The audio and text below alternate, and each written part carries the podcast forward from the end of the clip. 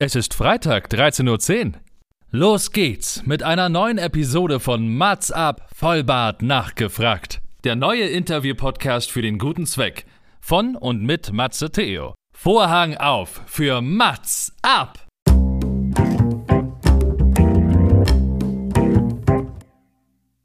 Mats ab, Vollbart nachgefragt ist noch ein neuer Interview-Podcast. Es kommen Leute zu Wort, die Matze Theo, das bin ich. interessant findet und die vorher noch nie die Gelegenheit hatten, ihre spannenden Geschichten zu erzählen. Zehn Fragen Naja, also fünf. und noch fünf. Ja, also zehn in Summe. Äh, Egal. Im Anschluss an das Gespräch verabreden sich beide zu einer guten Tat. Mats ab, Erika die Witt.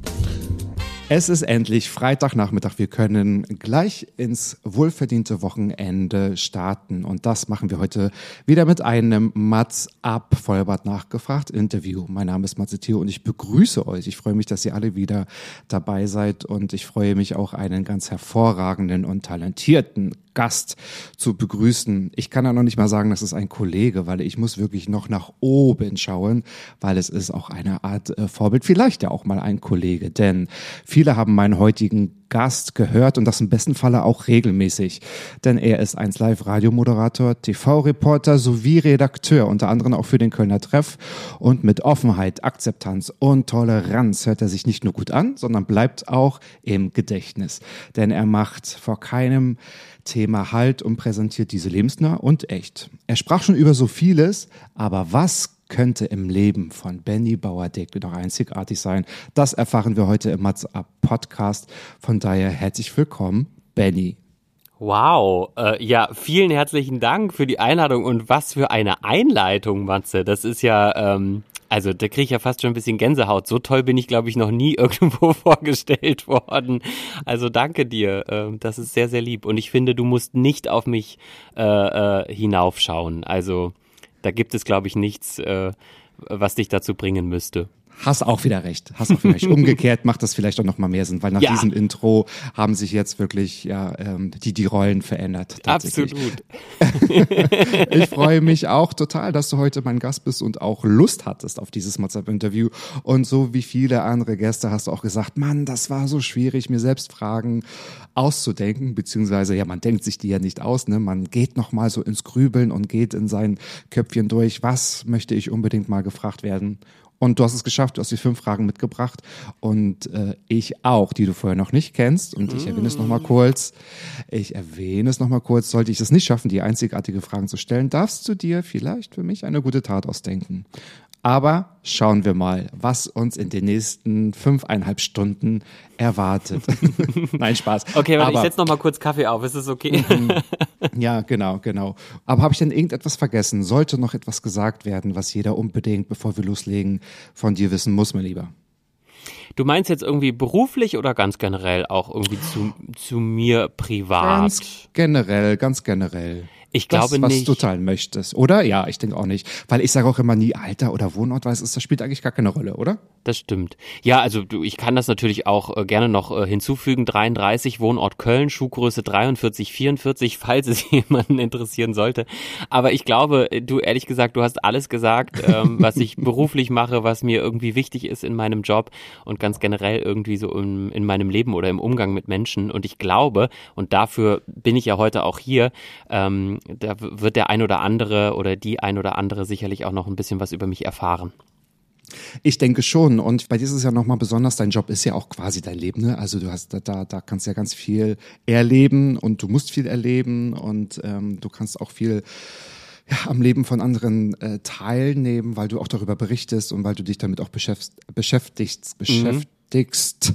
So, ja. meine Güte. Fangen wir mal mit deiner ersten Frage an. Die sollte sich fast jeder stellen. Was lernst du gerade Neues? Ich würde sagen, vielleicht im Homeoffice haben wir alle ein bisschen mehr Zeit. Was ist bei dir auf der Liste?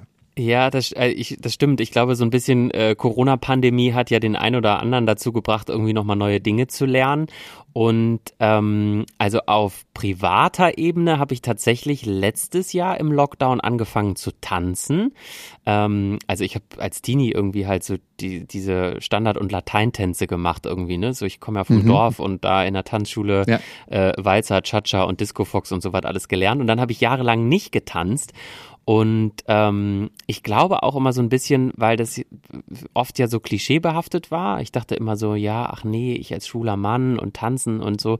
Also ich habe das gefühlt immer so ein bisschen echt lange Jahre unterdrückt und ähm, habe mich dann echt lange nicht getraut, tanzen zu gehen. Und letztes Jahr dachte ich mir so, was ein scheiß Leben, was ein scheiß Corona-Jahr, äh, was habe ich eigentlich noch gerade in meinem Leben, außer mein Job, der natürlich toll ist, aber das hat mir irgendwie nochmal so ein bisschen den, den Impuls äh, gegeben, tatsächlich dann mit dem Tanzen anzufangen. Also ich mache so Jazz-Tanz äh, und äh, Modern und Contemporary. Das macht super viel Spaß ähm, und ähm, ja, das, das lerne ich quasi gerade irgendwie nochmal neu. Und ganz generell ist, ist es tatsächlich aber auch so, vielleicht geht es dir auch so, dass hängt auch so ein bisschen mit dem Job zusammen, dass man da einfach wahnsinnig viel irgendwie dazu lernt. Ne? Also mhm. Ähm, mhm. man lernt neue Menschen kennen, neue Sichtweisen, andere Sichtweisen auf Dinge. Ähm, ich weiß nicht, wie, wie möchten oder wollen Menschen angesprochen werden. Also aktuell arbeite ich an, an vielen Reportagen. Ähm, da geht es um das Thema Transsexualität nochmal. Also das ist so ein Thema, wo ich mich irgendwie gerade beruflich und auch privat irgendwie ziemlich viel mit auseinandersetze und auch da lernt man ja irgendwie nochmal ganz, ganz viel Neues dazu, ne? Also Dinge, die man aus seiner eigenen Lebenswirklichkeit so gar nicht kennt. Und das ist spannend irgendwie. Das ist total spannend und es ist auch wirklich sehr bemerkenswert, dass viele gerade etwas lernen, was ähm, sie vorher schon immer mal wollten, aber jetzt es wirklich umgesetzt haben und dass es aber immer Themen sind, die sich wieder mit dem, ich sage jetzt mal, mit dem Leben außerhalb einer Pandemie beschäftigen. Ne? Also so wie du sagst, tanzen oder nochmal eine neue Sprache oder äh, viele lernen nochmal, keine Ahnung, irgendwas Handwerkliches. Das ist auch irgendwie ganz äh, bewundernswert und motivierend auch. Hast du denn deine Liste abgearbeitet oder gibt's da noch mehr? Was, was soll noch folgen? Mm, ich möchte gerne mal Gesangsunterricht nehmen, tatsächlich. Gar nicht, äh, weil ich denke, ich werde der große Star und der große Sänger irgendwie, aber ich finde es ganz interessant, weil ich arbeite ja eh wahnsinnig viel mit der Stimme den ganzen Tag. Und ähm, ich glaube nochmal, mhm. Gesangsunterricht, da geht es ja viel auch um Atmung und um Artikulation und was kann man mit der Stimme alles machen, mit diesem, mit diesem Resonanzraum ähm, äh, namens Bauch, äh, da kann man ja wahnsinnig viel mitarbeiten. Da habe ich schon irgendwie nochmal Bock drauf, das auszuprobieren. Ähm, habe bis jetzt noch nicht so richtig den Angang gefunden. Ähm, das steht auf jeden Fall noch auf der Liste. Und ich glaube, ich habe mal vor zwei Jahren tatsächlich für eine Radioreportage war ich bei einem Töpferkurs weil es ging irgendwie darum, dass die ganzen Hollywood-Schauspieler irgendwie Leonardo DiCaprio und keine Ahnung, dass die alle anfangen zu töpfern, ähm, um so ein bisschen runterzukommen und äh, quasi mit den Händen auch noch was zu formen, irgendwie aus so einem matschigen Lehm irgendwie dann am Ende so eine kleine Schüssel zu formen. Und ähm, ich habe das für eine Radioreportage mal gemacht, das hat super viel Spaß gemacht und das ist etwas, was ich glaube ich auch noch lernen will. Also ich habe das zwar mal gemacht, aber so regelmäßig, so töpfern, super meditativ. Und wie geil ist es bitte, wenn du am Ende irgendwie so eine eigene Teetasse dir geformt hast? Ja, und die ganzen Aschenbecher, ne? So Weihnachten ja, steht vor der Tür, die kann man ja alle wieder verschenken, wenn sie was ganz ja, Besonderes ist, ja. Und wenn sie halt verformt sind, kann man sagen, nein, das ist gerade der Weltschmerz, ne, den ich in dieser meditativen Handarbeit äh, kreiert habe. Total. Gut, aber ja. es, es, fällt mir trotzdem schwer, mh, hm, naja, dass ich mir jetzt Leonardo DiCaprio beim Töpfern vorstelle, in seiner äh, sehr doch kleinen, bescheidenen, riesigen Villa in Los Angeles, damit er auch mal sich ablenkt. Die, die Stars, die natürlich auch hart von der Pandemie betroffen betroffen sind in Hollywood. Das naja, stimmt, anyway. Ja. Anyway. Hast du denn schon mal live im Radio geweint? Ist deine zweite Frage. Ähm, es ist irgendwie schwierig, weil, also man, das, also ich meine, man hat ja auch noch nie irgendwie oder selten, glaube ich, einen, einen Fernsehmoderator irgendwie live im, im Radio weinen äh, gesehen oder eine Moderatorin, weil man natürlich irgendwie schon auch so ein bisschen Kontenance behalten muss und ich glaube, man oft ja in so, also man funktioniert ja. Das tut man ja in jedem Job. Ähm, man ist da irgendwie in seinem Hamsterrädchen drin und funktioniert. Ähm, das heißt, wenn einem da jemand eine traurige Geschichte erzählt, fängt man jetzt nicht irgendwie direkt an zu, an zu weinen. Aber es ist tatsächlich so gewesen, dass wir ähm, im Sommer nach der Flutkatastrophe bei uns in NRW wahnsinnig viele Interviews hatten mit Menschen aus der Eifel beispielsweise, die halt krass betroffen waren von diesem, von mhm. diesem Hochwasser und uns quasi ja live im Radio erzählt haben, dass sie eigentlich nichts mehr haben, also dass sie alles verloren haben und irgendwie mit, mit ihrer ganzen Family und ohne private Dinge irgendwie bei Nachbarn oder bei Familienangehörigen untergekommen sind. Und das waren schon krasse Gespräche, ehrlich gesagt, die mir schon auch sehr, sehr nahe gegangen sind. Ähm, wir hatten dann irgendwie so, einen, so einen großen äh, Fluttag, wo, wo es dann auch noch mal eine Schweigeminute gab, morgens früh um kurz nach sieben im Radio und ey, ganz, ich sag, ich sag dir ganz ehrlich, ich, also ich habe nicht live im Radio geweint, aber als das Mikro aus war und dann lief der Song und ähm, tatsächlich lag ich mir dann mit meiner Co-Moderatorin, mit der Freddy Schürheck, tatsächlich in den Armen und wir haben beide wirklich geweint, weil mhm. ähm, das schon krass ist, wenn dir die Menschen da ihre Geschichten erzählen. Ähm, das geht einem schon nah und ich glaube, wenn man ein bisschen empathisch ist und menschlich ist, dann geht sowas auch nicht spurlos an einem vorbei und da gibt es so viele Interviews in Situationen, wo einem oft die Tränen kommen, ehrlich gesagt. Das ähm, ist so ein bisschen, glaube ich, auch Teil des Jobs natürlich. Ne? Das ist genau das, warum ich den Job auch liebe, weil ich mir diese Geschichten ja gerne von den Menschen anhören möchte. Und ähm, ja, da ist es irgendwie, glaube ich, auch normal, dass man schon mal das ein oder andere Tränchen verdrückt. Das denke ich auch. Und wenn die Tränen kullern, das ist ja nicht gleich weinen. Ne? So manchmal kann man das ja gar nicht so wirklich steuern, wenn einem so eine Träne kullert. Kennt man ja auch beim traurigen Lied oder im Kino oder beim Film oder einfach nur, wenn man auch andere Menschen schon weinen sieht. Ne? Ist ja für einige auch ein Träger, dass dann auch ein Tränchen kullert. Aber ich weiß auch immer gar nicht, warum Weinen so ein großes Thema ist. Also ich finde das völlig es ist ja normal, wenn man weint und das ist ja auch äh, gut, wenn man weinen kann. Ne? Es ist ja eine körperliche Reaktion. Das ist ja auch ein Ventil, weil danach geht's einem ja immer ein bisschen besser, weil man ja gelöster ist. Ne? Ähm, das ist wirklich nochmal so ein großes Tabuthema, dass viele Angst haben zu weinen oder sich schämen, wenn sie öffentlich weinen oder erst gar nicht weinen wollen und gar nicht weinen können. Eigentlich total schade, weil es ist ja wie Lachen und Niesen, ist Weinen ja eine körperliche Reaktion. Absolut, ja, und das ist genau das, was du sagst. Das hilft halt. Es ist so ein, so ein, es, es reinigt so ein bisschen, ne? Und das, das hilft einfach. Meistens fühlt man sich danach irgendwie besser. Aber es ist, glaube ich, tatsächlich auch leider im Jahr 2021, fast ja schon 22 so, dass das oft ja eben schon auch nochmal mit, mit einem Blick auf, auf Männlichkeit zu tun hat, ne? Also wie definieren wir Männlichkeit? Wie definiert unsere Gesellschaft Männlichkeit? Und das ist ja oft, glaube ich, auch für Männer nochmal ein Thema, ne? Ich glaube, Frauen haben da sehr häufig weniger ein Problem damit. Ähm, aber ich finde es auch absoluter Schwachsinn. Warum soll man als Mann in der Öffentlichkeit nicht weinen? Oder also das, das, das ist ja, wie du schon sagst, eine körperliche Reaktion und mhm, ähm, genau. eine, eine gute körperliche Reaktion. Das hat ja nichts mhm. mit Schwäche zu tun. Nein, gar nicht. Das ist ja auch Quatsch. Also wir kennen ja auch alle Wuttränen, ne? Auch die soll man mal zulassen. Also auch danach geht's einem hinterher immer etwas besser. Ist, ähm, ja, der Körper hat sich ja schon was dabei gedacht. Komisch, woher das kommt, ne, dass man Weinen als unmännlich definiert hat. Das ist, äh, keine Ahnung. Gefühle und Emotionen, glaube ich, sollten zu keinem Geschlecht zugeordnet werden. Überhaupt sondern nicht. sollten irgendwie für auch alle, alle da sein. Also das heißt, es gab Momente, wo du schon geweint hast und du würdest auch das immer zulassen. Also ich äh, finde das auch. Deine dritte Frage passt vielleicht jetzt auch noch ganz gut hier rein. Hast du denn dennoch Selbstzweifel? Wenn ja, worin? Vielleicht immer. beruflicher Natur? Immer. oder ah immer. Okay erzähl. Berichte also, wir hören dir ähm, alle zu. ich glaube ich glaube irgendwie Selbstzweifel zu haben ist auch menschlich. Also ich glaube das bleibt nicht aus. Also zumindest bei mir. Und ich finde es auch völlig legitim. Auch das finde ich ist kein kein Zeichen von Schwäche, so nach dem Motto, ich zweifle ständig an mir selbst, so ist es auch nicht, aber es gibt immer wieder Momente, wo man sich, glaube ich, fragt, war das jetzt irgendwie die richtige Entscheidung, sei es beruflich oder auch privat, habe ich da jetzt die richtige Entscheidung getroffen, habe ich mich richtig verhalten, Freunden gegenüber? Oder habe ich, keine Ahnung, wirklich die richtige Entscheidung in meinem Leben getroffen. Ne? Manchmal geht es ja um so große Entscheidungen, ähm, die dann ja eben auch den, den, den weiteren Lebensweg so ein bisschen, bisschen ebnen. Und ähm, vor allem im Job habe ich das tatsächlich lange, lange Jahre gehabt, ähm, weil das natürlich eine Branche ist. Also ich mache jetzt seit über zehn Jahren Radio und es ist ähm, eben auch heute noch so, dass es nach jeder Sendung ein Sendungsfeedback gibt, also von unserem jeweiligen Senderedakteur oder der Senderedakteurin und auch noch mal in einer Konferenz. Und ähm, viel Feedback, das man bekommt oder auch Kritik, ist ja immer so ein bisschen auch bei uns Menschen in der in der Medienbranche oder die in der Öffentlichkeit stehen, immer so eine Kritik auch ein bisschen an an uns als Person.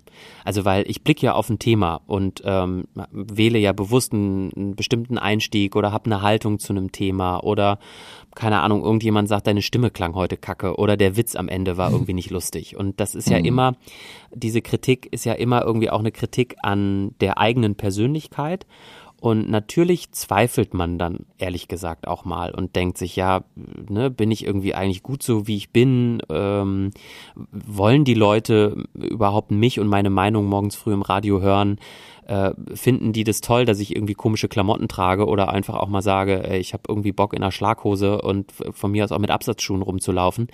Mm, und dann gibt's immer wieder Momente, wo ich mich natürlich frage, ist das irgendwie alles cool so oder ähm, so ein bisschen irgendwie ja Anfänge habe von Selbstzweifeln und dann komme ich aber glücklicherweise inzwischen auch immer ganz schnell wieder dahin äh, zurück zu sagen, nee, ich bin schon verdammt gut so wie ich bin, mit allem was dazugehört, mit mit jedem Fehler, den jeder von uns ja auch hat und ähm, mhm, ja, ja, kann mhm. da die Selbstzweifel dann immer so ein bisschen wieder verscheuchen. Verscheuchen ist gut. Es hilft dir auch dabei, wenn man genau weiß, was man kann und was man vielleicht nicht so gut kann.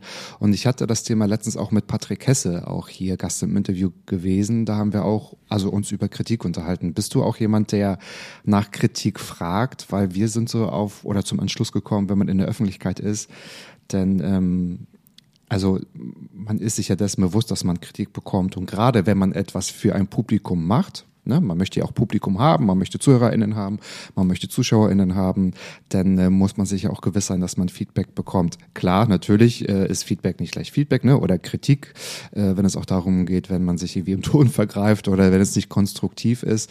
Aber bist du trotzdem jemand, der mh, hm, vielleicht auch bei Unsicherheiten, weil wir über Selbstzweifel gesprochen haben, so dein Inner Circle nach Kritik oder Feedback fragt? Mm, also ich hm, Frage immer nach Kritik, also da gar nicht immer zwangsläufig nur wegen Selbstzweifel, aber mhm. da geht's ja so ein bisschen einfach auch um, um Optimierung. Und ich denke mir, warum sollen sich nicht irgendwie äh, sieben Leute das nochmal anhören, die Moderation oder die Radioreportage, und mir nochmal Feedback geben, auch gerne kritisch, ähm, weil ich kann ja nur, ich kann ja nur davon profitieren.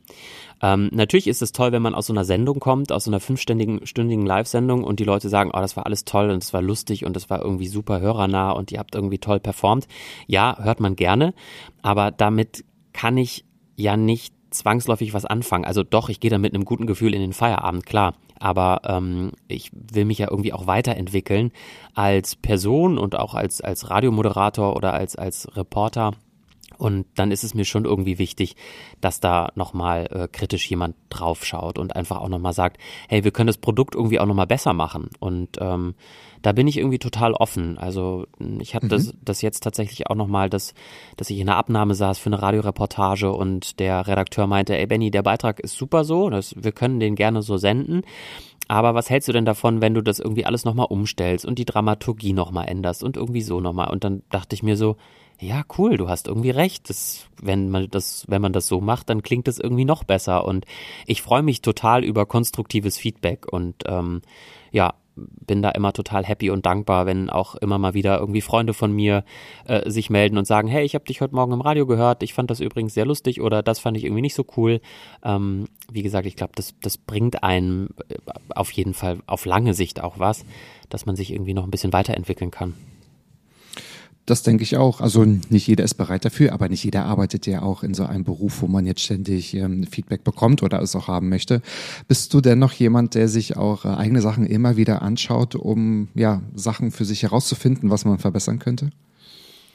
Hm, immer wieder nicht, aber ich mache das tatsächlich manchmal so mit meiner Kollegin, wenn wir Zeit haben, dass wir uns nach der Sendung, dass wir das nochmal so ein bisschen quer hören, unsere Moderation, und nochmal mhm. ähm, gucken, hat das irgendwie gut funktioniert? Also, weil wir probieren natürlich auch wahnsinnig viel aus. Ne? Das ist ja das Geile am Radio. Wir können so viel mit Stimme spielen, mit irgendwie kleinen Spielereien, mit Musik, mit O-Tönen. Also da gibt's ja so vieles, was wir irgendwie machen können und wir dürfen uns da bei 1 Live tatsächlich echt ausleben und das macht Spaß. Und manchmal macht man dann aber eben tatsächlich auch Sachen, wo man sich danach denkt, oh, okay, das klang jetzt irgendwie doch gar nicht so geil oder in meinem Kopf hat's irgendwie mehr Sinn gemacht, als es dann irgendwie am Ende tatsächlich äh, geklungen hat. Und da hören wir dann tatsächlich manchmal nochmal quer, um zu gucken, äh, ne, wie wollen wir uns irgendwie nochmal verändern. Also auch in der Doppelmoderation ist es ja so mit meiner Kollegin, dass man äh, da ja immer noch mal gucken muss, dass man sich nicht zu viel ins Wort fällt, dass man irgendwie trotzdem miteinander interagiert und so. Also das ist mir schon auch wichtig, immer mal wieder noch mal reinzuhören, ähm, mit, mit ein bisschen Abstand manchmal auch noch mal, um zu gucken, ähm, wie kriegt man das irgendwie noch mal geiler hin. Ähm, aber es ist jetzt nicht so, dass ich, dass ich denke, das ist jetzt ein Muss und ich mache das immer und immer wieder, weil das ist mir auch wichtig. Du hast vorhin zwar schon mal gesagt, irgendwie so ein bisschen ist dein Beruf ja auch so dein Leben oder deine Berufung und das ist auch so, aber am Ende des Tages ist es für mich halt auch ein Job und manchmal gehe ich nach einer Sendung und nach einer Konferenz dann auch einfach nach Hause und äh, widme mich ganz anderen Themen, ne? Gehe dann zum Tanzen oder was auch immer oder treffe meine Freunde, die mir von ihren Problemen oder was auch immer erzählen und ähm, ja, da geht's für mich gar nicht immer nur um Selbstoptimierung und nochmal besser zu werden, sondern ähm, ja, da gibt's ja auch noch ganz viel drumherum, was genauso wichtig ist im Leben irgendwie als nur dieser Job. Ja, genau. Und ich finde es gut, dass du das gerade sagst, weil Selbstoptimierung, weil das findet man jetzt in jedem Instagram-Post und äh, also die ganzen Fortbildungen, die einem so über Social Media ins Gesicht geschrien werden. Ich fühle mich da manchmal gar nicht so abgeholt, weil ähm, das ist ja so vielfältig. Das ist ja, da fehlt mir manchmal auch ein bisschen das äh, Miteinander. Aber gut, das muss sich ja auch nicht jeder angesprochen fühlen genau. Ich glaube, ganz es kurz noch eine Mini-Ergänzung nur. Ich glaube, es ist tatsächlich ja auch nochmal die Frage, wie man Selbstoptimierung definiert. Ne? Also Selbstoptimierung in Bezug auf mich als Radiomensch ist das eine. Aber ich glaube, das, was du meinst, wo, wo viele Instagram-Posts drauf abzielen, ist ja so ein bisschen auch eher Selbstoptimierung im Sinne der Achtsamkeit. Ne? Also zu gucken, wie, äh, welche Dinge sind mir wichtig im Leben und welche vielleicht nicht und welche schleife ich einfach nur so mit mir rum, weil ich hm. das irgendwie so gelernt habe oder so. Also ich glaube, das ist schon nochmal ein anderes Ding der, der Selbstoptimierung. Ähm, aber klar, auch absolut, das kann einen absolut, irgendwie das hast du recht. unter Druck setzen. Ja. Ne? ja. ja. Ja, ich weiß nicht, ob das Druck ist, aber vielleicht störe ich mich auch nur an diesem Wort Selbstoptimierung, mhm. weil ähm, ja, vielleicht äh, fehlt mir dann noch irgendeine Ergänzung oder irgendein anderes Wort. Also klar, das, ähm, so wie du sagst, beruflich auf der einen Seite, um natürlich auch immer zu wachsen und also besser zu werden beziehungsweise gut zu bleiben, aber auch im persönlichen äh, Leben im Sinne von Achtsamkeit. Ja, ich glaube, ja, da fehlt mir vielleicht nur noch ein anderes Wort dafür, um es vielleicht besser einschätzen zu können. es ist ja kein ähm, Geheimnis. Du hast schon gesagt, du hast jetzt ähm, innerhalb der der Homeoffice-Zeit der Pandemie als schwuler Mann tanzen gelernt und ähm, ein ein Thema, was uns ja wirklich auch alle beschäftigen sollte, ist natürlich Sichtbarkeit, Diversity, LGBTQ und ähm, du hast auch gerade über das Trans-Thema gesprochen, was jetzt in äh, einigen äh, Arbeiten jetzt bei dir auf dem Tisch liegt. Deine vierte Frage ist spannend, finde ich, finde find ich gut. Wurde dir schon mal vorgeworfen, dich nur für die LGBTQ-Community einzusetzen, um Likes zu bekommen? Wo kommt denn diese Frage her, mein Lieber? Was, was ist die Antwort?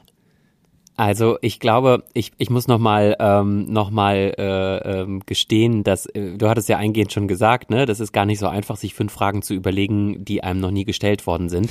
ähm, ich habe da auch kurz nochmal mit Freunden drüber gebrainstormt, wenn ich ehrlich bin. Also ja, das ist doch super. Die, die kommen ist tatsächlich, die kommen tatsächlich nicht nur aus mir selbst heraus und das ist eine Freundin, äh, eine Frage, die die ähm, von einer Freundin von mir aufploppte und ähm, es ist mir tatsächlich noch nie passiert oder vorgeworfen worden, aber ich kann mir das durchaus vorstellen, ähm, dass Menschen manchmal vielleicht diesen Gedanken haben, weil das ist auch das, was du sagst, äh, gerade in Bezug auf Selbstoptimierung. Ne? Es ist so dieses, mhm. ähm, es gibt manchmal so Themen, die sind ja irgendwie gerade dann äh, online, Social Media mäßig irgendwie in Anführungszeichen total on vogue. Also dann sprechen alle über Feminismus oder dann äh, über Black Lives Matter äh, oder über den Klimawandel oder ähm, ne, über über über das Schwul, das eigene Schwulsein, über Depressionen über Therapie.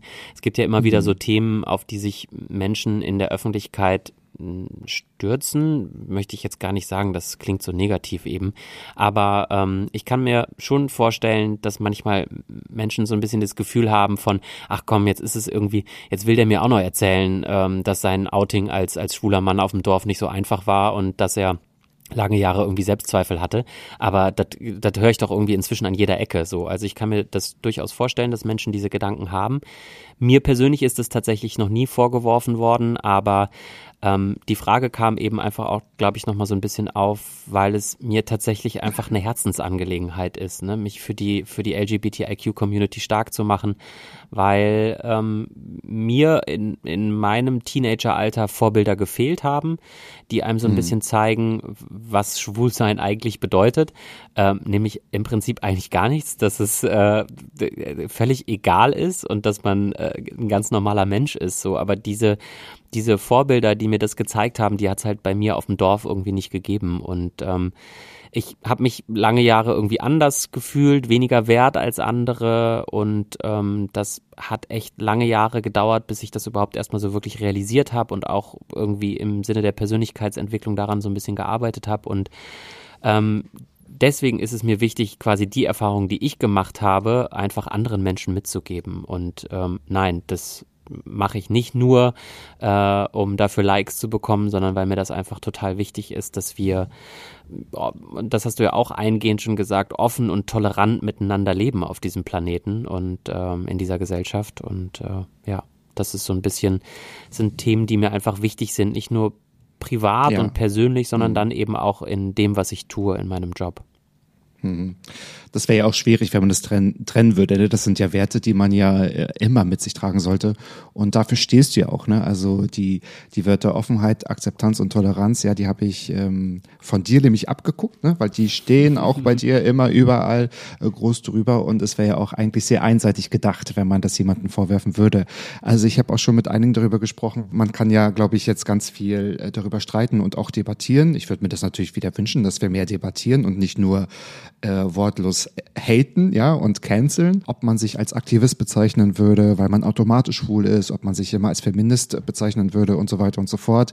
Also das ist natürlich, das sind ganz große Themen. Ich finde, die sollte man noch immer auch noch zu Ende debattieren und auch wirklich äh, alle Meinungen äh, hören. Und ich würde aber fast sagen, wir haben doch eigentlich immer alle das gleiche Ziel. Ne? Also wenn man sich für die LGBTQ-Community einsetzt, also einsetzen ist ja nicht gleich einsetzen, aber wenn man halt dafür steht und äh, wenn man das ich finde es immer auch äh, schwierig, auch manchmal innerhalb der Szene oder so, dass man das manchmal noch rechtfertigen muss, warum wir das dann gerade machen. Es geht ja nicht nur, weil wir mehr wollen oder ähm, etwas wegnehmen wollen, sondern wir wollen ja nur das Gleiche und in Ruhe gelassen werden, sage ich mal, weil jetzt auch gerade die Hasskriminalität hier wieder steigt. Also mhm. es gibt ja Gründe, warum wir das machen. Und von daher hättest du jetzt darauf wirklich eine Antwort gehabt auf diese Frage, hätte ich ja gesagt, das ist, also das wäre ja schon ähm, ein sehr harter Vorwurf, das jemandem vorzuwerfen, das nur für die Likes zu machen. Beziehungsweise weiß ich auch gar nicht, ob das so krass viele Likes mit sich brächte. Würde man das ausnutzen, weißt du? Das ist mhm. ja äh, auch aber eine sehr gute Frage von, von, von deiner Freundin oder von den Freunden, weil das spiegelt, also die Frage, deswegen äh, finde ich die eigentlich so super, spiegelt ja nochmal genau unsere momentane Situation wieder. Ne? Also viele setzen sich damit auseinander. Klar, das Thema wird gerade überall auch thematisiert, was ich gut finde. Ähm, die Themen wurden aber schon immer, äh, also auch äh, thematisiert. Die gab es ja auch schon in den 70ern, in den 80ern und in den 90ern, die Themen. Klar aber jetzt, ähm, so wie du es auch schon vorhin gesagt hast, jetzt kommt immer mehr und mehr die Sichtbarkeit von, ja, von äh, Varianten äh, von einer Com äh, Community, ne, kommen so zutage, wie unterschiedlich man auch leben kann, lieben kann und auch sein kann und sein darf. Und das ist, glaube ich, einfach wichtig, dafür einzugestehen. Ja, ich glaube, darüber müssen wir noch mal eine extra Podcast-Folge machen. Das ist richtig, ich, richtig ich glaube auch, spannend. Ja, weil es halt einfach auch, und das ist die Erfahrung, die ich immer wieder mache, trotzdem noch so viele Vorurteile gibt. Ne? Also es fallen dann so Sätze wie, warum wollt ihr eigentlich noch euren Christopher Street Day haben? Ihr habt doch irgendwie alles erreicht und ich habe auch keinen Hetero-Tag. So, ne? Sowas sind so Sätze, oh, ja, die ich irgendwie schon, schon mal gehört habe auch. Und, und ich, das ist ja das, was ich eben immer in, in meinen Interviews, in den Gesprächen mit Menschen merke und erfahre, dass halt echt noch wahnsinnig viele Menschen von Diskriminierung und Anfeindung betroffen sind. Ne? Also es ist so, ja, wir haben viel erreicht in der Community und für die Community in den letzten 50 Jahren, aber da ist auch immer noch leider sehr viel zu tun. Und ähm, du bringst es auf den Punkt, wenn du sagst, die, ähm, äh, also Hass und Kriminalität gegenüber LGBTIQ-Menschen oder queeren Menschen nimmt gerade wieder zu. Das ist schon ähm, erschreckend, ehrlich gesagt, das zu sehen. Und da hast du recht, das sollten wir vielleicht mal noch mal eine ganze Folge zu machen. Ja, ja, ja, genau. Weil die Chance an einer Depression zu erkranken ist, glaube ich, dreimal so hoch, ja, wie, wie bei nicht homosexuellen Menschen oder, äh, oder außerhalb der LGBTQ-Community. Die Suizidraten sind, glaube ich, siebenmal so hoch. Ich habe jetzt nicht die genauen Zahlen im Kopf, man möge es mir verzeihen, aber das kann man überall nachlesen. Unter anderem bei Chris, also bei Vielfalt, äh, Vielfalt Talks. Und er hat ja auch die Kampagne ins Leben gerufen, Deine Stimme gegen Hass. Da geht es genau darum, um die ganzen, äh, ich werde das einfach in die Shownotes nochmal packen, weil da kann man nochmal alles nachlesen. Wie genau hat sich das in den letzten drei Jahren ja wirklich verschlimmert, muss man sagen. Und äh, hier in Deutschland, ne? wir reden jetzt nicht nur von äh, Ländern außerhalb der EU oder außerhalb von Deutschland, sondern auch hier in Deutschland. Ist auch ein großes Thema in Berlin. Und ähm, ich habe auch äh, vorhin schon zu KollegInnen gesagt, ich bin es irgendwie müde, gerade so mit Impfgegnern zu sprechen, weil mir fallen langsam keine Argumente mehr ein, wo ich denke, hm, die kommen irgendwie noch an, ja. Das ist, wird irgendwie noch äh, erhört. Aber wenn es darum geht, um, um LGBTQ, da kann ich, also, äh, ich glaube, das könnten wir alle, aus dem Stehgreif, glaube ich, so ein, so ein Drei-Stunden-Vortrag halten, weil ähm, so Aussagen wie genau, wozu braucht ihr noch ein Christopher Street Day? Äh, wir haben auch keinen Heterotag. Äh, das, also, ist krass, es ist ja, ne? ja es, es ist ja dumm. Es ja. ist ja wirklich dumm. Und ein, ein Punkt tatsächlich noch, weil ich den total spannend fand, ähm, weil es genau darum ging, oder daru, genau darüber habe ich letztes Jahr eine Reportage gemacht, beziehungsweise in diesem Jahr, dass die Pandemie halt tatsächlich äh, ne, für viele Menschen irgendwie nochmal so ein also Depressionen verstärkt hat, ähm, das, das wissen wir alle, da gibt es auch genügend Studien äh, äh, für, aber für LGBTIQ-Menschen war es auch nochmal wieder krasser, diese Pandemie, weil wir haben beispielsweise das Anyway, das ist das äh, schwul-lesbische Jugendzentrum hier bei uns in Köln, eines der ersten, die es in Deutschland überhaupt gab und die mussten halt über Monate auch schließen und die mussten sich auch erstmal Online-Angebote äh, überlegen und auf die Beine stellen und in der Zeit sind ähm, ja junge queere Menschen äh, hatten überhaupt gar keine Möglichkeit, sich auszutauschen ne, mit Gleichgesinnten oder ähm, leben vielleicht in einem homophoben Elternhaus und konnten da überhaupt nicht ausbrechen und sich gar nicht ausleben.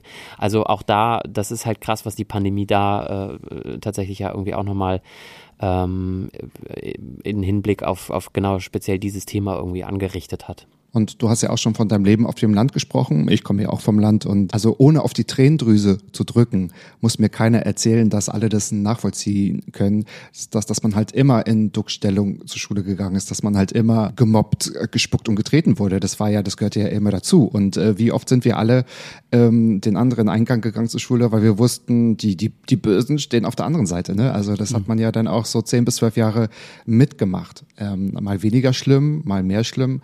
Aber ähm, ja, deswegen stehen wir einfach dafür ein. Also das sollte nochmal Du, wir machen noch mal eine extra Sendung. Wir laden uns noch mal ein paar wir. Gäste ein. Wir haben jetzt hier, das war jetzt die Grundsteinlegung für ein Format. Das ist ja unglaublich. Genau.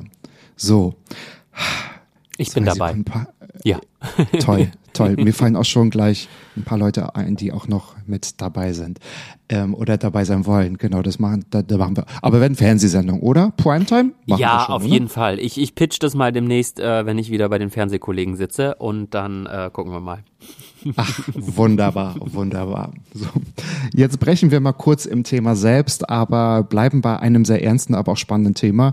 Kommen wir mal zum Sterben und zum Tod. Und ich weiß, dass die sehr geschätzte Johanna Klug, glaube ich, meint, äh, heißt sie, ein Buch gerade rausgebracht hat, mehr vom Leben. Sie ist Sterbebegleiterin und spricht natürlich, wie es ist, ja, äh, Menschen, aber besonders auch Kinder beim Sterben zu begleiten. Ich komme ursprünglich auch aus dem Gesundheitswesen, heißt, ich habe auch schon eine Menge Leute sterben sehen und beziehungsweise ja ganz viel mit dem äh, Tod mich beschäftigen müssen. Und du hast deinen Zivildienst im Kinder- und Jugendhospiz gemacht, glaube ich, auch eine sehr spannende Zeit und prägende Zeit. Was wissen sterbende Kinder, was alle anderen nicht wissen? Das ist eigentlich eine der besten Fragen, die ich jemals gelesen habe. Oh, wow. Das äh, äh ist, ist echt so. Es ist äh, toll. Da kommt man ja sonst nicht drauf, ne? So. Und ich hätte es auch nicht gewusst und hätte dir nie diese tolle Frage gestellt. Von daher bin ich so froh, dass du sie mitbringst. Ja, weil äh, ich äh, eigentlich auch ein bisschen traurig bin, dass diese Frage noch nie äh, gestellt worden ist, sondern die erste Frage, die immer kommt, wenn ich sage, ich habe meinen Zivildienst im Kinder- und Jugendhospiz gemacht, dann ist, kommt immer, ach nee, wie schlimm, oh, das könnte ich nicht. Ähm, also das ist immer, viele Menschen in unserer Gesellschaft meiden das Thema Tod ja einfach, ne? Und, und, mhm, und das ist im mhm. Prinzip auch tatsächlich schon die Antwort auf die Frage. Kinder, sterbende Kinder tun das nicht. Ähm, ich habe in diesen, es waren ja nur neun Monate, aber so viel mitgenommen, ähm, was, was, das, was den Blick auf den Tod, aber eben auch auf das Leben angeht. Ne? Also der Tod gehört halt zum Leben dazu. Und was ich einfach bewundernswert fand, ist, dass die Kinder keine Angst oder in den seltensten Fällen oder sehr selten eben ang wirklich Angst vor dem Tod hatten.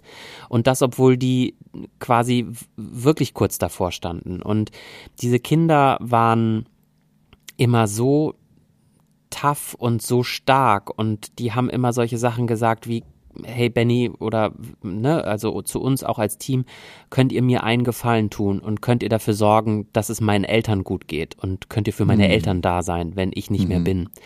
Also das heißt, die die fragen dann natürlich auch, was passiert denn jetzt eigentlich und was, wie sieht das Leben nach dem Tod aus und wen treffe ich da oder so. Also die, die Kinder sind einfach wahnsinnig neugierig und gleichzeitig aber auch so angstbefreit und das, das ist, glaube ich, etwas, was man von sterbenden Kindern lernen kann, weil wir müssen uns einfach mit diesen Gedanken anfreunden, dass wir irgendwann alle sterben werden.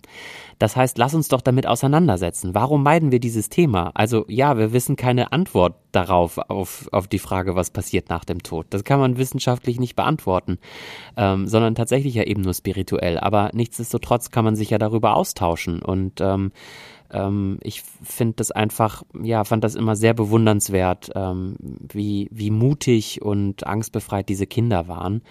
Ähm, mm, ja. Und das ist, glaube ich, etwas, was wir versuchen können, von denen zu lernen. Und wie wichtig halt auch die Hospizarbeit ist, ne? Also nicht nur für Kinder, sondern auch für äh, Erwachsene.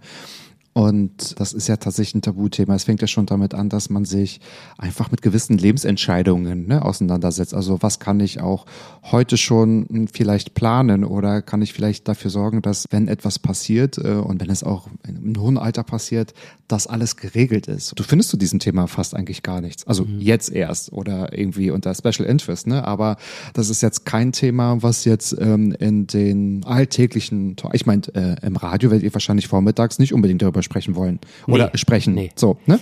Ähm, Selten auch tatsächlich, ja. Ja, genau.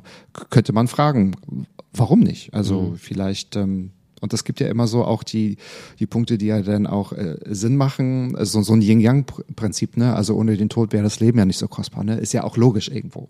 Und viele sagen ja, man will ja gar nicht unendlich leben wollen. Wie, wie langweilig wäre das denn? Oder das wäre ja gar nicht mehr besonders und so. Klar, es ist einfacher gesagt. Und so wie du sagst, wir werden alle sterben, ne? Wir werden ja alle, äh, niemand kommt lebend hier raus. Aber hast du denn auch für dich so ein Tabuthema beim Tod so erfasst, was du irgendwie aufgebrochen hast? Hast du jetzt auch angefangen, vielleicht oder seitdem? Ich meine, ähm, Zivildienst ist wahrscheinlich auch schon ein paar Tage her bei dir, mhm. dass du das irgendwie auch mit Freunden oder mit Familie oder mit deinem Ehemann anders also äh, thematisierst?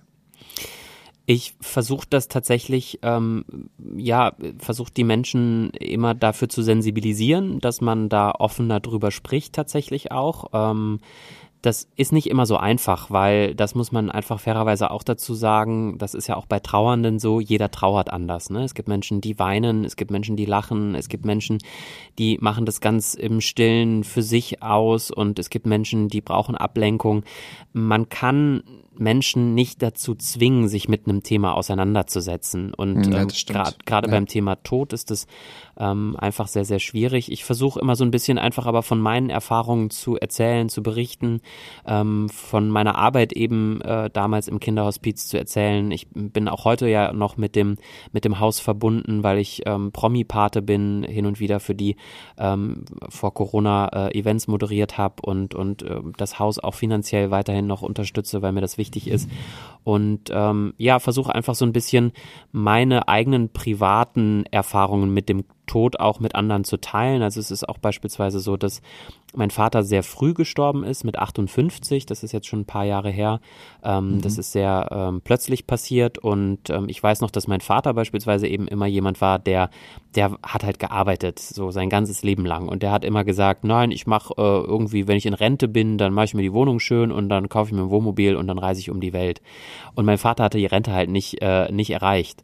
Und so cheesy dieses, äh, dieses Sprichwort Wort äh, klingt, lebe jeden Tag so, als wäre es der letzte, da ist halt einfach viel, viel Wahres dran. Ne? Also dieses, dieses Aufschieben von, das mache ich irgendwann oder das muss ich jetzt nicht machen, das ist nicht so wichtig oder das kann ich auch machen, wenn ich in Rente bin oder das mache ich, wenn ich Urlaub habe oder oder oder. Das ist so die Flucht vor sich damit mit dem eigenen Leben so ein bisschen auseinanderzusetzen. Ne? Und da versuche mhm. ich schon immer so ein bisschen Menschen in meinem Umfeld, ja, einfach von meinen persönlichen Erfahrungen zu erzählen und vielleicht unter Umständen in denen auch was bewegen zu können. Aber ähm, ich, ich, ich komme da jetzt nicht mit dem Vorschlaghammer und sage, so, wir müssen jetzt aber mal über den Tod reden, äh, auch wenn du es nicht willst, weil ich glaube, damit, ähm, ich weiß nicht, ob das so produktiv ist, weil das ja schon auch ein sensibles Thema ist und auch nicht jeder so offen drüber sprechen kann. Ja, da kann man auch wieder mal von den Kindern lernen. Gibt es noch irgendwie noch andere Sachen, was du so von äh, aus dieser Zeit von den Kindern mitgenommen hast? Ich glaube auch tatsächlich so ein bisschen so kleine Dinge einfach nochmal zu wertschätzen. Ähm, das ist für die, also ich das haben wir öfter gemacht, die, dass die äh, ihre eigene Pizza belegen durften dann irgendwie, ne? Dass die gesagt haben, hey, mhm. Freitagabend, äh, ich würde gerne ins Kino und vorher irgendwie Pizza belegen. Das war für die das war alles für die, ne? Und, und, und, und zu sehen, wie diese Kinder gestrahlt haben, wenn du mit denen irgendwie, keine Ahnung, drei Scheiben Salami auf die, auf die Pizza gelegt hast das ist schon, ich glaube, das erdet ein und ich glaube, das kann man auch noch mal so ein bisschen lernen. Natürlich vergisst man das ganz oft im Alltag und ich weiß selber auch, wie schwierig das ist, ähm, sich immer wieder ins Gedächtnis zu rufen, wie gut es einem eigentlich geht. Ähm, ich habe sicherlich natürlich auch Tage, wo ich morgens aufstehe und denke, alles scheiße heute wieder. Ähm, aber das hat mir schon trotzdem geholfen, sich so ein bisschen dafür zu sensibilisieren, wie wie gut es einem ein, einfach oft geht und dass so Kleinigkeiten einem ja irgendwie einfach auch so ein, so ein Lächeln ins Gesicht zaubern können. Und äh, das ist, das ist toll. Also ich habe so viel, so viel Lebensfreude, so viel mhm. äh, Mut und so viel Lachen wie in dieser Zeit ist mir, glaube ich, nie in meinem ganzen Leben wieder äh, entgegengebracht worden.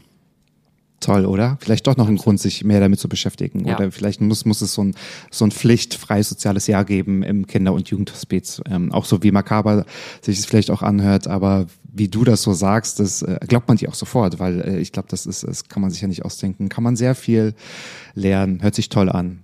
Weißt du, was noch toll ist? Ja. Na, nein, also nein, weiß ich nicht, aber du wirst es mir sagen. Aber bald meine fünf Fragen, weil wir sind mit deinen Fragen durch und ja. jetzt würde ich dir gerne meine stellen und ich bin gespannt, was du sagst. Meine erste ist, wie hat sich denn der Beruf Radiomoderator durch die Vielzahl der ganzen Podcasts verändert? Mmh bin mir gar nicht so sicher, ob sich dieser Beruf so sehr verändert hat. Ähm, ah, Suggestivfrage, du bist äh, clever, aber ja. nee, nee ich, ich, ich denke gerade, also ich bin quasi mhm. im, im Denkprozess, weil das Ding ist tatsächlich ähm, der Vorteil eines, äh, eines Radiomoderators oder einer Radiomoderatorin ist es natürlich, ähm,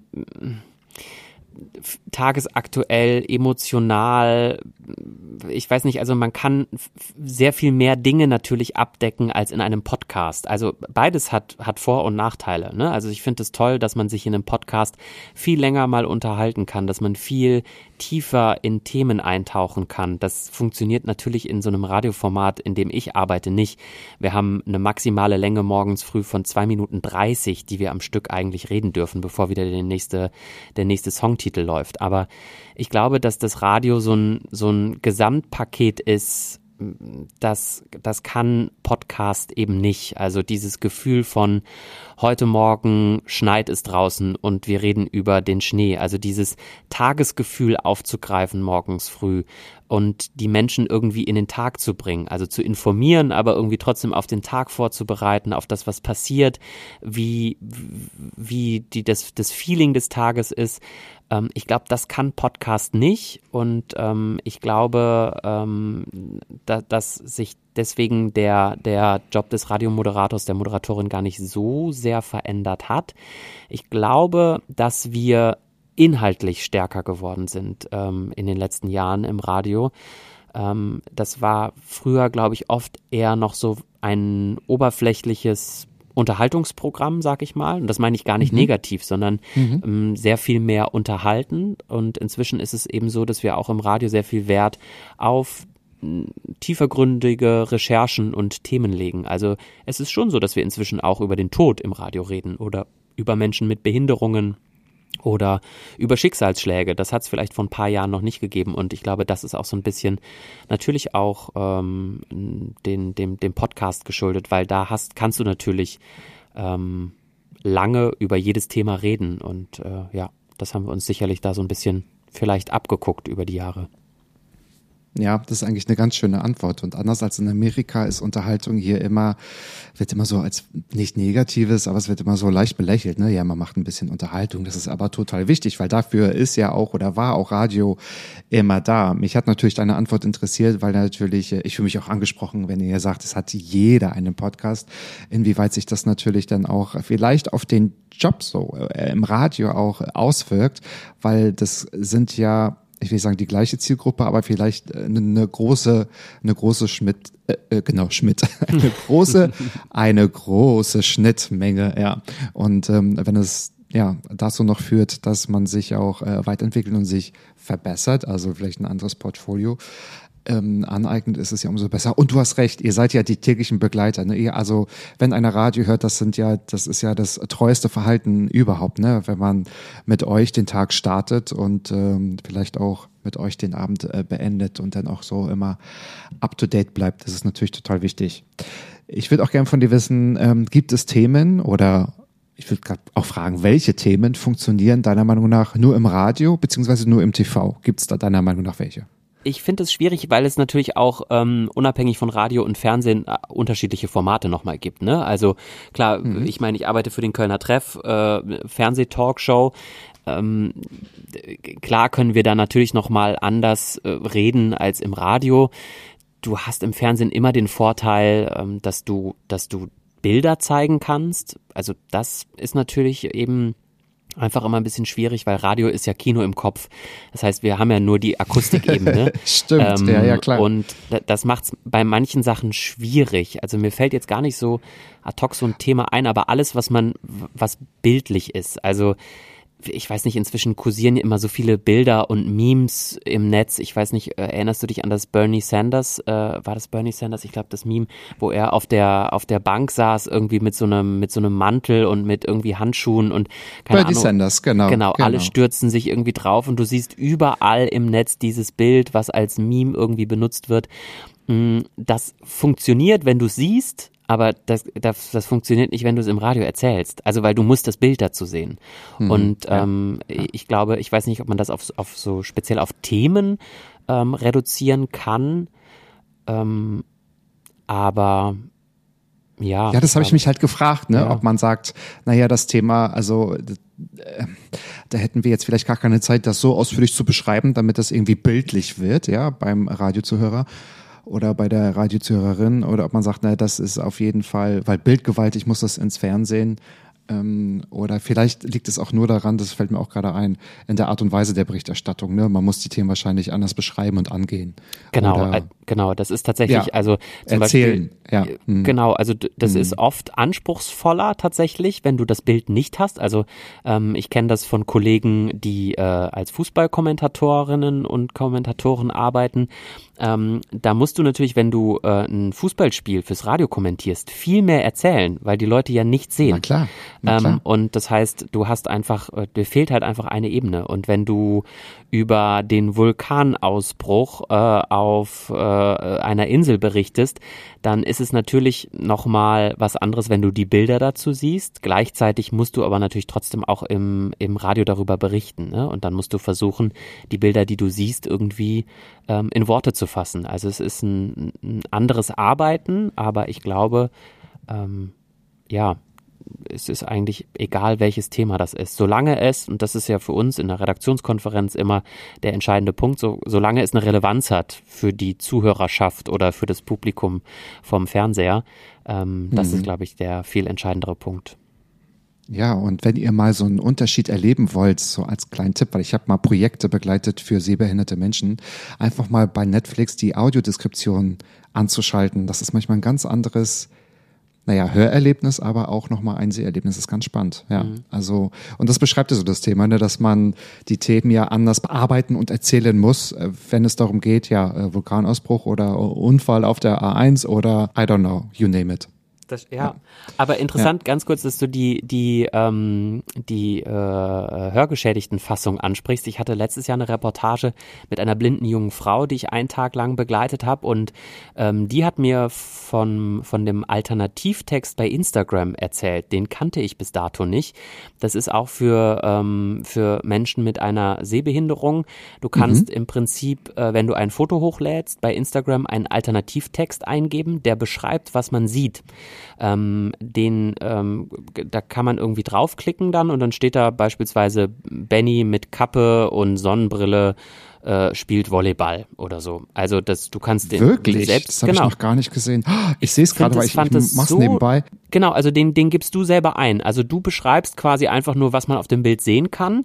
Und ah. ähm, Menschen, die blind sind oder eine, eine Sehschwäche haben, können dann quasi, wenn sie sich durch Instagram durchscrollen, da draufklicken und ähm, die, die, die Stimme liest einem dann vor, was, was man dort sehen kann. Und ich wusste das nicht, weil ähm, ich auch nicht. die äh, Fabi, Fabi, die ich getroffen habe letztes Jahr, die, die erste blind, der erste blinde Mensch war, mit dem ich so einen Kontakt hatte oder irgendwie in Kontakt getreten bin. Und ich fand das total spannend. Sehr guter Hinweis. Ey, wieder was gelernt von dir. Super. Du hast es von ihr gelernt und du hast es jetzt äh, uns allen nochmal beigebracht. Das ist natürlich super spannend und äh, super wichtig. So kommt man gerne von Hündchen auf Stöckchen, sagt man doch so, oder? Bei uns sagt man von Hölzchen auf Stöckchen, aber oh, Hölzchen auf Stöckchen. ich glaube, es ist dasselbe, ja. Ah ja, es, es gibt noch eine andere Art, aber ich glaube, äh, da müsste ich das Explicit-Zeichen wieder ankreuzen nachher. Das mache ich jetzt diesmal nicht. Bei welcher Recherche hat sich denn deine Meinung zu einem Thema hinterher komplett verändert, möchte ich gerne von dir wissen. Ich habe, was ich, was mir ganz oft passiert, ist tatsächlich beim Kölner Treff, ähm, ist es so, dass, dass ich da äh, manchmal von der Redaktion Gästinnen oder Gäste zugeteilt bekomme, die ich dann im Vorfeld recherchiere oder über deren mhm. Leben ich ein bisschen recherchiere und für unsere Moderatorin, die Bettina Böttinger, dann ein Dossier ähm, entwickle und, und, und niederschreibe und, und so ein bisschen die Dramaturgie für das, für das Interview äh, festlege.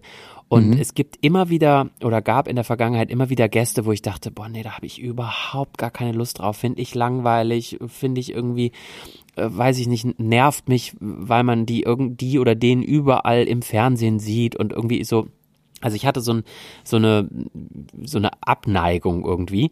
Und in der Recherche hat sich das immer, egal bei welchem Gast oder egal bei welcher Gästin, es hat sich immer verändert, weil wenn du so deep in den Lebenslauf und in das Leben eines Menschen eintauchst, ist es immer so, dass ich mir danach dachte, was für coole Menschen, was die alles erlebt haben, was die alles durchlebt haben, was die alles gemacht haben, beruflich, privat. Und man sieht dann ähm, so einen Menschen nochmal mit ganz anderen Augen, weil mhm. Jemand, ich sage jetzt einfach mal Thomas Gottschalk, den ich nicht betreut habe, aber man sieht Thomas Gottschalk ja immer nur so, wie er in der Öffentlichkeit ist.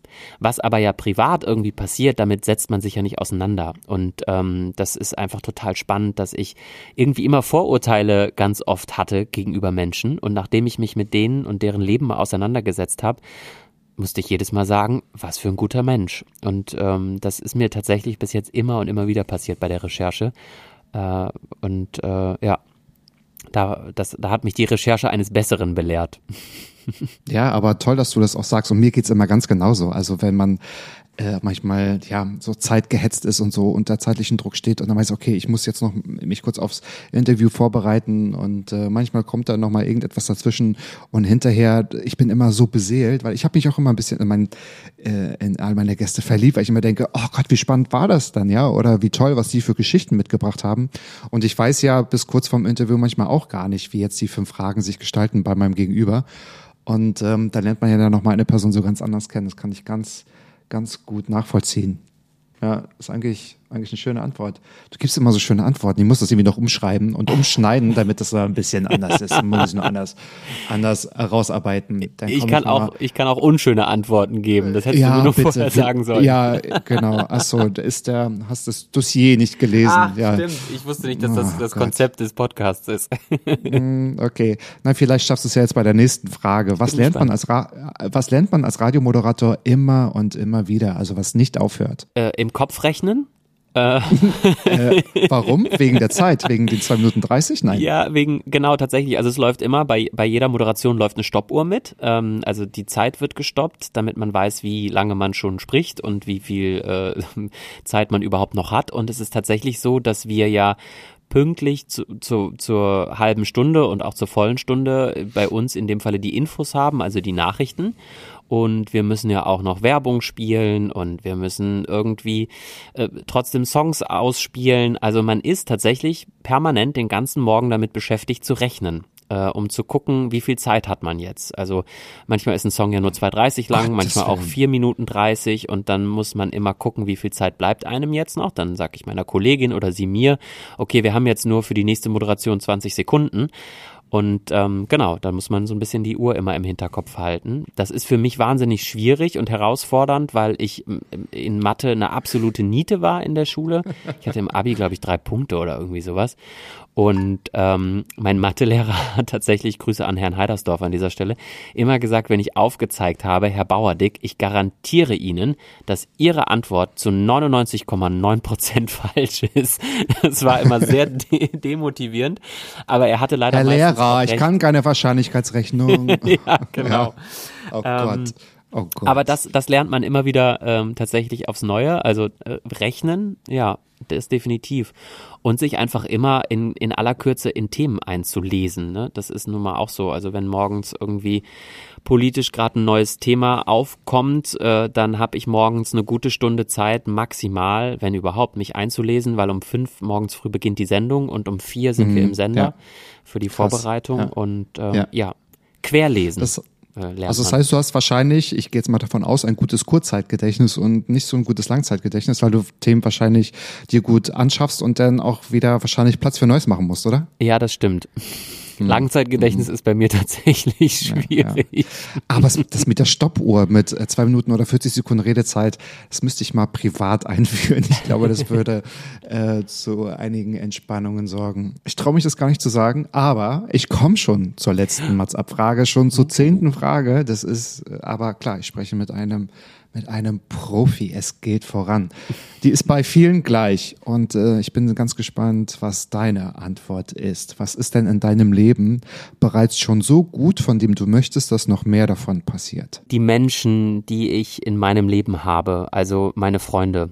Ähm, ich, ich, ich schätze meine Freunde alle sehr für ihre Ehrlichkeit und für ihre Offenheit und für ihr ständiges Dasein, wenn ich Probleme habe oder was auch immer. Also das ist, ähm, glaube ich, mit keinem Geld der Welt zu bezahlen. Ähm, und ich habe so viele tolle Menschen irgendwie an meiner Seite, in meinem Leben, in meinem Freundeskreis, ähm, mit denen ich so super gerne Zeit verbringe und, und äh, gerne lache und albern bin und äh, wirklich alles, was dazugehört. Und ähm, das heißt nicht, dass dass davon, dass es davon mehr geben muss, sondern ich bin total dankbar und happy mit den Freunden, die ich habe. Aber ich glaube, so ganz generell gute Begegnungen und äh, gute Gespräche ähm, mit Menschen, davon kann es gerne immer mehr geben. Ähm, so Gespräche, die ich manchmal habe, das habe ich auch heute, glaube ich, so im, im Gespräch mit dir jetzt im Podcast, dass man irgendwie dann danach so rausgeht und denkt, ach cool, das hat irgendwas mit mir gemacht oder das, hm, ja. das hat mich irgendwie inspiriert oder es hat irgendwas in mir bewegt und, und, und äh, mich zum, zum, zum Nachdenken angeregt. Und das sind, glaube ich, so äh, Momente und Begegnungen und Gespräche, von denen man äh, ja gerne immer mehr haben kann und ich gerne auch noch mehr hätte. Also es sind immer die Begegnungen mit Menschen und die Lebensgeschichten. Ne? Ich glaube, ja. irgendwie kann man das nicht abschütteln, wenn man so an Menschen und an Geschichten interessiert ist. Dann äh, kann man das auch so richtig einsaugen und äh, das gibt mir auch immer immer total viel. Auch heute nach diesem Gespräch. Ich fühle mich immer wie so eine, das ist so ein Mix aus Meditation und Therapiestunde. Man hat so gesprochen, man hat auch, äh, oftmals ist man ja so gleicher Meinung und man erfährt immer total viel und äh, man lernt immer noch was dazu, so wie heute, ja, mehrfach. Von daher fand ich das äh, auch total toll. Mensch, was für tolle Antworten du geben kannst. Also ich, stimmt, ich wollte doch ja, jetzt eigentlich, wollte doch eigentlich ah. jetzt mal eine nicht so schöne Antwort geben. Ne? Das hätte ich jetzt zum Schluss irgendwie eigentlich noch mal äh, Tja, du. noch mal probieren können. Ich muss sagen, also erstmal hört man dir sehr, sehr, sehr gerne zu und ähm, außerdem finde ich auch, was du inhaltlich sagst, ist alles wunderbar. Du hast schon den perfekten Job, du machst schon gut, was du machst und du gehörst dahin, wo du gerade bist. Von daher würde mich jetzt aber auch noch interessieren, lieber Benny, ist es mir denn gelungen, dir einzigartige Fragen zu stellen? Und sei bitte ehrlich und schonungslos. Ja, Es ist tatsächlich so. Ich glaube, es gab, äh, jetzt könnte ich irgendwie wirklich was Böses sagen, aber äh, nein, es gibt tatsächlich keine Frage, die mir so schon mal gestellt worden ist. Ähm, als du Ach, gefragt hast, was lernt man jedes, jeden Tag im Radio neu, ist, äh, das, äh, die habe ich auch noch nie gehört, weil normalerweise hört man ja immer, äh, dürft ihr selber aussuchen, welche Musik ihr im Radio spielt? Das ist ja die, der oh Klassiker. Gott, Diese bitte. Frage höre ich ja, ja immer. Eben. Und jedes Mal muss ich sagen, nein, weil wenn ich meine Musik aussuchen könnte, dann würde die ein bisschen anders klingen bei euch im Radio. Ähm, aber von daher, nein, das war toll. Das waren, so wie du sagst, einzigartige Fragen und äh, von daher äh, war das cool, weil das, äh, ja, das trifft schon ganz gut, was du gesagt hast. Meditation, eine ne Mischung aus Meditation und Therapie, Oder? weil ich ja quasi auch nochmal was über mich gelernt habe, mhm. indem du mir ganz neue Fragen gestellt hast liebe ZuhörerInnen. Und dafür bin ich da. Das Mats-Up-Konzept, ja, äh, glänzt wieder auch diese Woche, weil wir es geschafft haben. Und bevor wir uns ins Wochenende verabschieden und äh, ich noch ein, zwei nette Worte zum Schluss sage, darf mein Gast natürlich zum Schluss auch noch was sagen. Lieber Benny, die zwei Minuten 40 gehören dir. So viel Zeit habe ich. Ähm, läuft die Stoppuhr auch? Ah, äh, Leute, habt ihr mal eine Stoppuhr? Kannst du mal zählen? Kannst, ja, zähl mal runter. Ah, der, ja. ähm, ey, ich glaube, Matze, also tausend Dank dir einfach nochmal für die Einladung, weil ich mich immer freue, irgendwo Gast sein zu dürfen und, und über die Themen zu sprechen, die mir wichtig sind. Und das sind ähm, ja, äh, äh, eigentlich ist alles gesagt. Es, es, mir ist halt einfach echt wichtig, in allem, was ich tue, egal ob privat, beruflich, in einem Podcast, zu sagen, Leute, lasst uns irgendwie offen, tolerant und und, und ähm, ja, liebevoll miteinander umgehen. Und ähm, deswegen sind mir diese ganzen Themen auch einfach so wichtig, ähm, mich für die LGBTIQ-Community einzusetzen. Auch für Themen, was Integration oder Inklusion angeht, eben ja auch auf mein, aufgrund meiner Erfahrung im Kinder- und Jugendhospiz und so. Also von daher, ich glaube, es ist alles gesagt. Ähm, also danke dir für, für das super tolle Gespräch und ähm, ja, ich glaube. Ach, das geht ja runter wie Öl. Also ja. ich danke dir auch. Ich kann das nur zurückgeben und danke, dass du das alles mit uns geteilt hast und auch, dass du dich dafür einsetzt. Und ähm, ich werde alles Wichtige, ich sag's nochmal, in die Shownotes packen. Man kann dich ja wirklich regelmäßig hören und man kann dich auch regelmäßig sehen und äh, damit auch nichts mehr verpasst wird. Und falls ihr mal einen Nachrichtensprecher sucht, weil es doch mal äh, einer ausfällt, ich würde so gerne mal irgendwo mal Nachrichten vorlesen. Ich weiß, viele würden gerne irgendwas Lustiges machen. Ich würde gerne mal stupide Nachrichten vorlesen.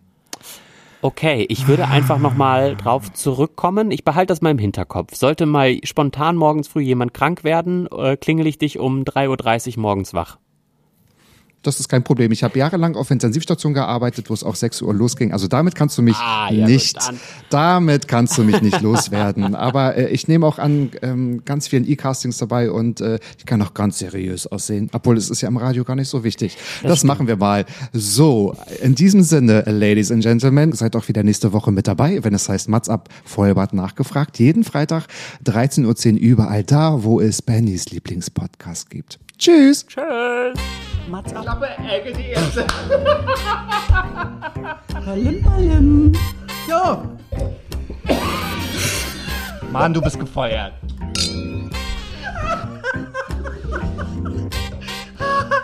Oh, ich war noch in der Probezeit.